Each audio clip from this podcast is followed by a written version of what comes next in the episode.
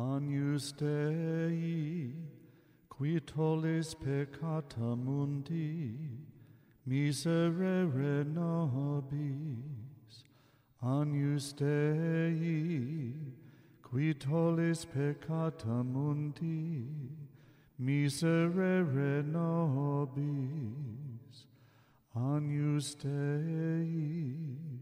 qui tollis peccata mundi, dona nobis pacem. سلام امیدوارم که حالتون خیلی خوب و درجه یک باشه و خوش اومدیم به اولین اپیزود از فصل جدید پادکست لگات ما بعد از حدود یک سال خورده برگشتیم امیدوارم که این مدتی که نبودیم رو بر ما ببخشید و سعی می‌کنیم که از این به بعد با قدرت و انرژی به کارمون ادامه بدیم خب موضوع این اپیزودمون اگنوستی هستش. اولین سالی که پیش میاد اینه که خب اگنوستی یعنی چی؟ خود واژه اگنوستی به معنای بره خدا هستش و داستانش برمیگرده به قسمتی از انجیل یوحنا که ژان باپتیست با دیدن حضرت عیسی اعلام می‌کنه که اینک بره خدا که گناهان جهان را می‌برد. در طول تاریخ کشمکش های زیادی وجود داشته که آیا اینکه ما حضرت مسیح رو با نام یک حیوان خطاب بکنیم کار درسته یا نه. اما به مرور زمان اگنوستی جای خودش رو در مراسم اشای ربانی به صورت یک دعا باز می‌کنه. این دعا همون دعایی هستش که در ابتدای اپیزود شنیدین و من هم یک ترجمه از اون رو آماده کردم که براتون می‌خونم. ای بره خدا که گناهان جهان را می‌بری بر ما رحم کن. ای بره خدا که گناهان جهان را می‌بری بر ما آرامش کن عطا. خب حالا ما چرا این موضوع رو برای این اپیزودمون انتخاب کردیم؟ اگر شما هم علاقه من به موسیقی کلاسیک باشید احتمالا این واژه رو زیاد به عنوان اسم آهنگ شنیدید. خیلی از آهنگسازان موسیقی کلاسیک در طول تاریخ که مسیحی هم بودن بر اساس این دعا آهنگهایی رو تصنیف کردن. و ما توی این اپیزود قراره که راجع به چهار تا از این آهنگسازان صحبت بکنیم. البته این به این معنا نیستش که فقط این آهنگسازا اگنوستی نوشتن. خیلی از آهنگسازهای دیگه مثل شوبرت، شومان، فوره و خیلی های دیگه آهنگهایی رو با نام اگنوستی تصنیف کردن. اما ما صرفا به چهار تا از اونها که به نظرم جز بهترین آهنگ های تاریخ هم هستن می‌پردازیم. اولین قطعی که قصد بررسی اون رو داریم اثر آقای ساموئل باربره که در سال 1936 تصنیف شده. با نام آداجیو برای سازهای ذهنی. دو سال بعد آقای باربر تصمیم می‌گیره که صفحات نوت یا همون پارتیتورها رو برای آرتور توسکانینی بفرسته.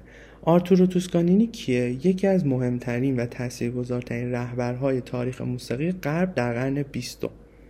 توسکانینی بسیار مشهوره که حافظه بسیار قوی داشته و در سالهای پایانی زندگیش که نابینا میشه با اتکا به همین حافظه قویش و گوش قویش به رهبری ارکستر ادامه میده.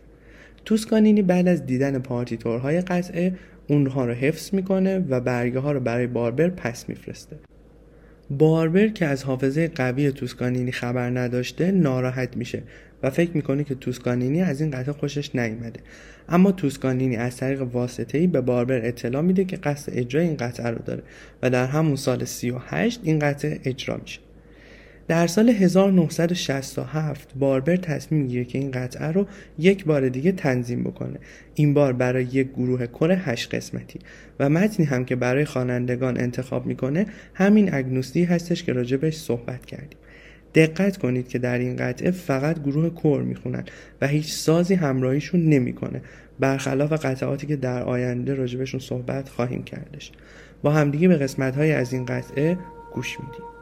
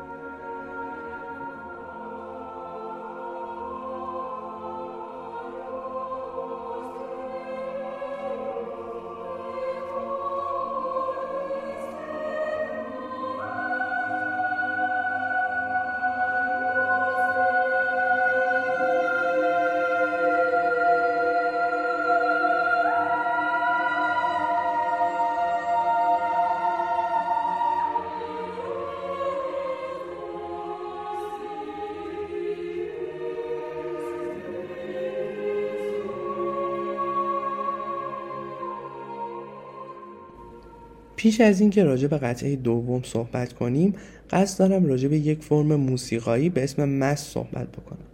مس در واقع یک قطعه آوازی و مذهبیه که شامل پنج بخش هستش. هر کدوم از این بخش ها حال و هوای خاص خودشون رو دارن و البته دعاهای ثابتی رو هم دارن که این دعاها مجموعه ای از مناجات های اشار ربانی. بخش پنجم و آخر مس همین اگنوستی هستش که راجبش در اول اپیزود صحبت کردیم. پس در واقع هر آهنگسازی که مس نوشته یک اگنوستی هم داره. چون بخش پنجم مس همونجور که گفتیم اگنوستیه. البته خود اگنوستی به صورت جداگانه هم مورد توجه آهنگسازان بوده. همونجوری که گفتیم ساموئل باربر به صورت جداگانه برای اگنوستی آوازی رو نوشته و البته همینجور شوبرت این کار کرده و خیلی از آهنگسازان دیگه. یکی از مزهای بسیار مشهور و مهمی که نوشته شده ساخته لودویگ بند بتوون هستش. که نامش مس میسا سولمنیس هستش. این قطعه در سالهای پایانی زندگی بتوون نوشته شده و هرچند که به اندازه سمفونی های بتوون مشهور نیستش اما جز شاهکارهاش تلقی میشه. خود بتوون هم تا سالهای پایانی زندگیش معتقد بوده که این قطعه جز بهترین ساختهاش یا حتی بهترین ساختش هستش. تئودور آدورنو آهنگساز فیلسوف و نظریه پرداز شهیر قرن بیستم میگه که مس میسا سولمنیس قطعه شاهکاریه و این لفظ رو فقط یک بار اون هم برای این قطعه بتوون استفاده کرده. اگنوستی در این مس در سی ماژور و مثل قطعه قبلی به شکل آداجیو نوشته شده که باعث میشه فضای این قطعه بسیار غمانگیز و تاریک باشه. با همدیگه به قسمت از اگنوستی از مس میسا سولمنیس گوش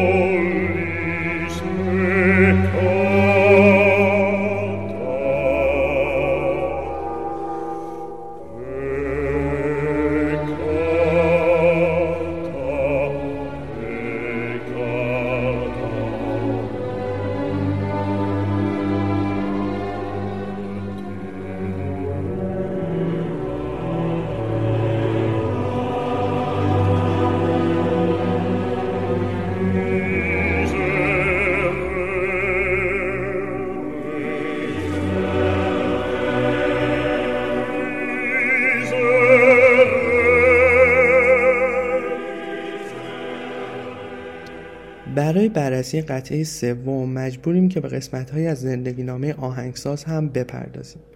این قطعه متعلق به ولفگنگ آمادوس موتسارت. زمانی که موتسارت این قطعه رو داشته می نوشته به بیماری جسمی بسیار سختی مبتلا میشه و حالش نه از نظر جسمی و نه از نظر روحی در شرط مساعدی نبوده و حتی از نظر مالی هم در مزیقه بوده. در این حالت فردی به صورت ناشناس بهش پیشنهاد نوشتن یک ریکویم رو میده. اما ریکویم چیه؟ ریکویم در واقع نوعی مس هستش که به صورت مرسیه برای مردگان نوشته میشه که ما تو در فارسی به اون آمرزشخانی هم میگیم. موتسارت خیلی زود متوجه میشه که زمان زیادی زنده نیستش و به زودی قراره که بمیره. برای همین این قطعه رو به عنوان مرسیه برای مرگ خودش می نویسه و دقیقا هم همین اتفاق میفته و موتسارت میمیره و ریکویم ناتمام باقی میمونه.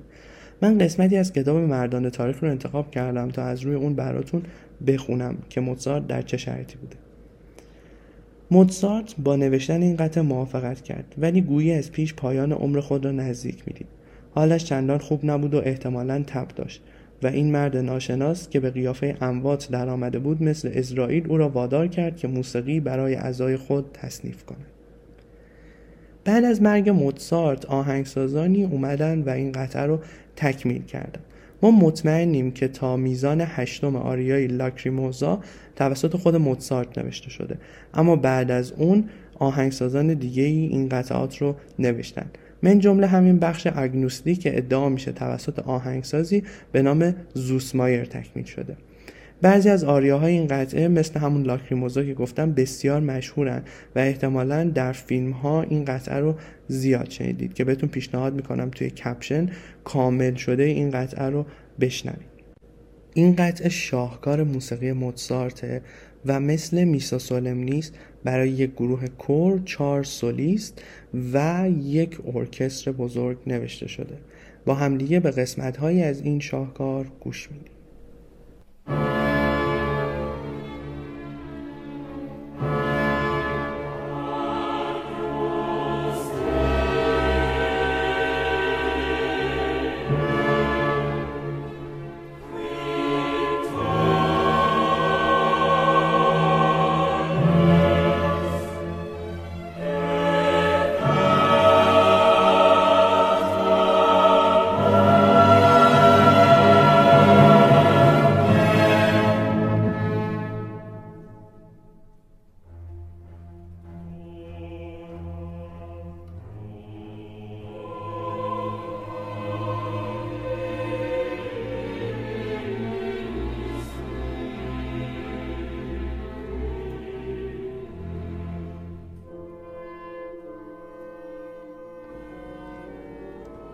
آخرین قطعه که قصد بررسی اون رو داریم اثر آهنگساز شهیر یوهان سباستیان باخ هستش. تا مدتها به اشتباه فکر می شدش که Art of Fugue یا هنر فوگ آخرین اثر باخ هستش. و این موضوع دو تا دلیل داشتش. یکی این که Art of Fugue ناتمومه و این قطعه کامل نشده. و دلیل دومش هم این هستش که کارل فیلیپ امانوئل باخ که یکی از پسران باخ بوده در حاشیه صفحه های نت این اثر یا در حاشیه همون پارتیتورهای این اثر نوشته که این اثر واپسین ساخته پدرم هستش. اما بعدها پژوهش های انجام شد که متوجه شدن آخرین اثر باخ نه هنر فوگ بلکه مس در سی مینوره. این مس همونجوری که گفتیم به شکل رایج سایر مس ها از پنج بخش تشکیل شده که 25 قطعه رو شامل میشه. توی اجراهای امروزی قطعه اول رو به سه بخش تقسیم می‌کنن که نهایتا باعث میشه که این اثر در مجموع 27 قطعه داشته باشه. نکته که در رابطه با این اثر جالبه اینه که یک سوم قطعاتی که در این اثر هستش ساخته های تازه و اصیل باخن و دو سوم باقی ماندهش اقتباسی از سایر آهنگسازان به ویژه آثار پیشین خود باخ هستش که این شیوه در دوران باروک بسیار رایج بوده. یعنی اینکه می اومدن یک اثری که قبلا آهنگساز دیگه ای نوشته بود یا اصلا آثار پیشین خودشون نوشته شده بوده ورمی داشتن با تغییرات کوچیکی در آثار خودشون می آوردن و این باعث می شده که به آثار پیشینیان احترام بذارن. این کار در دوران باروک همونجوری که گفتم بسیار رایج بوده اما در کلاسیک و رومانتیک کمتر این موضوع رو می‌بینیم. تا به دوران موسیقی نئوکلاسیک می‌رسیم که شوستاکوویچ این کار رو انجام میده و آثار پیشین خودش رو دوباره در آثار جدیدش میاره اما تفاوتش با کاری که در دوران باروک انجام می‌شده این بوده که تغییرات خیلی خیلی زیادی رو میده. هیچ وقت این اثر باخ یعنی مس در سی مینور در دوران حیاتش اجرا نمیشه. و کارل فیلیپ امانوئل باخ که گفتیم پسر باخ بوده تعدادی از این قطعات رو اجرا می‌کنه. اما اولین اجرای کامل این اثر در دوران رومانتیک اتفاق میفته ما مطمئنیم که جوزف هایدن کل این اثر رو مطالعه کرده و بتوون هم حداقل بخشهایی از این قطعه رو دیده و تاثیر واضح باخ رو بر روی بتوون می‌تونیم روی مس میسا سولمنیس که راجبش صحبت کردیم ببینیم. اگنوستی که موضوع این اپیزودمون هستش قطعه 26 از بخش پنجم این آهنگه که برای یک خواننده آلتو یک ویالون و کنتینو نوشته شده. با همدیگه به بخشای از این قطعه گوش میدیم.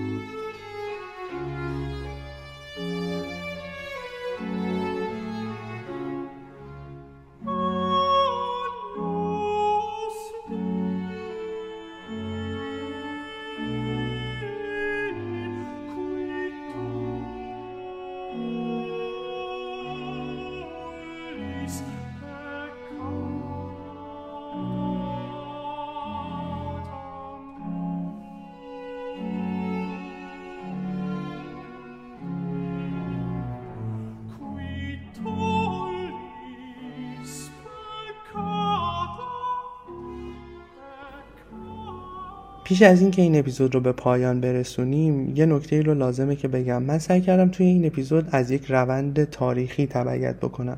یعنی اول از ساموئل باربری گفتیم که معاصر خودمون هستش.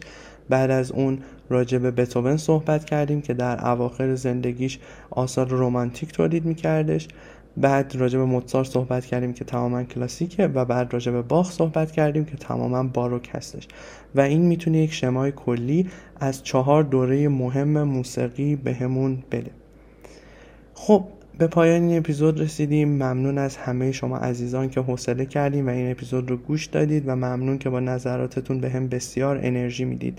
خدا یار و نگهدار همه شما عزیزان باشه.